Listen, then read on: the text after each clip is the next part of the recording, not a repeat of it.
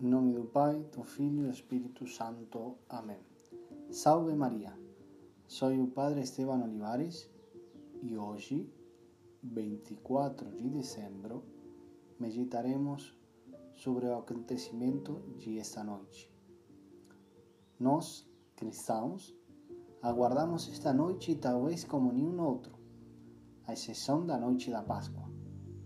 Desnecessário será dizer por quê um nascimento do Deus menino, do Emanuel, Deus conosco, do Salvador.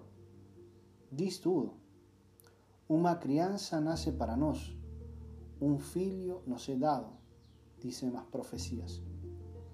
É um presente. Nesta noite são dados presentes porque nós lembramos do grande presente, o grande presente que Deus nos deu ele abriu para nós as portas do céu na pessoa de seu Filho Jesus Cristo.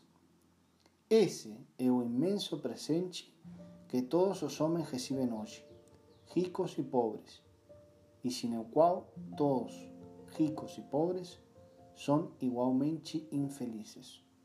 Mas ao mesmo tempo, esta noite nos lembra de outro fato, que é verdadeiramente e, em última instância, central para nossa fé pois esta noite é de certa forma apenas uma epifania, a primeira epifania de Deus no Novo Testamento.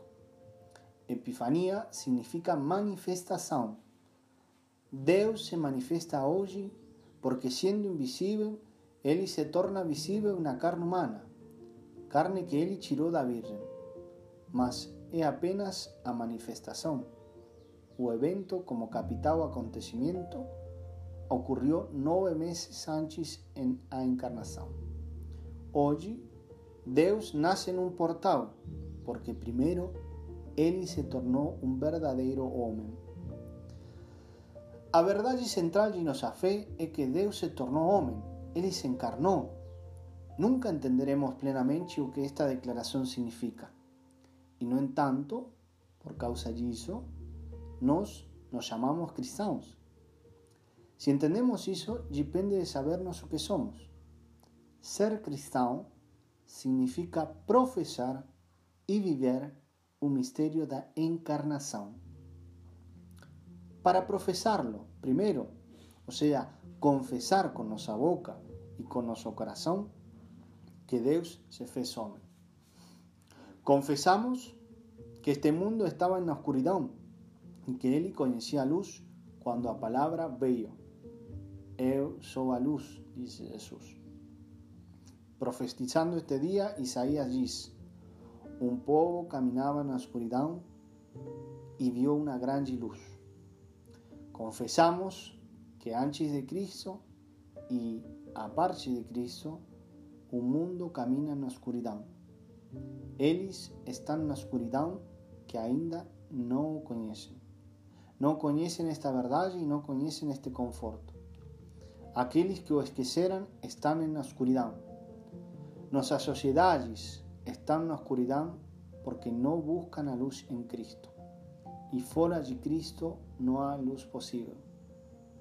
A experiência de nossa sociedade nos mostra muito bem como o desprezo a Deus e a desorientação da inteligência e da cultura andam de mãos dadas quando não se aceita a luz de Cristo. Confesamos que a palabra asumió verdaderamente humano. Cristo não é metade homem e metade Deus. Ele é Deus verdadeiro, substancial. Ele é o verdadeiro homem. Isso significa que ele assumiu nossa carne, assumiu nossa fraqueza, assumiu nossa história, nossos problemas, nossa cultura, transformá-las, divinizá-las e sobrenaturalizá-las é misión da luz de Cristo. Confesamos que tudo é reformado a partir de Jesucristo, ou seja, de acordo com os ensinamentos do Evangelho. Ou então, nada é reformado. Não há reforma econômica, política, educacional, familiar que seja verdadeira humana,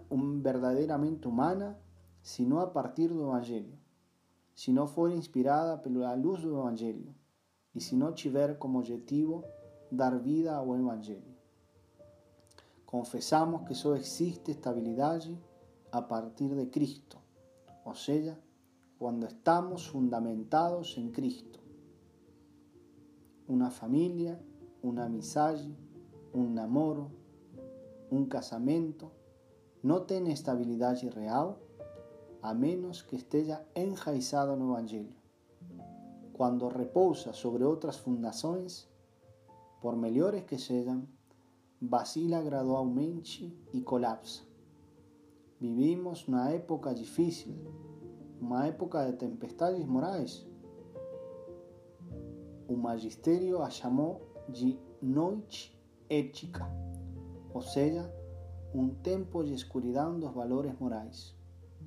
Por eso, nós devemos lançar as bases sobre Cristo e uma base sólida é o Evangelho. Devemos vivir a encarnação. Não é suficientemente acreditar, é preciso ser. Não é aquele que sabe quem está salvo, mas aquele que está salvo é aquele que sabe. O Verbo não se encarnou, ni nació como una crianza en Belén para que solo pudiésemos afirmar esta verdad y con nuestros labios. Ser cristiano es ser otro Cristo, mas Cristo es Dios que está encarnado. Por tanto, cristiano debe ser una especie de Dios encarnado. Si nuestra vida no es la vida de Cristo, o Evangelio, la encarnación y un Natal permanecen como somente anedotas. Tenemos que ser auténticamente cristianos. ¿Y cómo eso podemos hacerlo? Se pueden resumir en tres cosas. Primero, viviendo de acuerdo con los mandamientos, especialmente un primer mandamiento, que es amar a Dios acima de todas las cosas y al próximo por amor de Dios. En segundo lugar, vivir de acuerdo con los sacramentos. Sin sacramentos no hay gracia.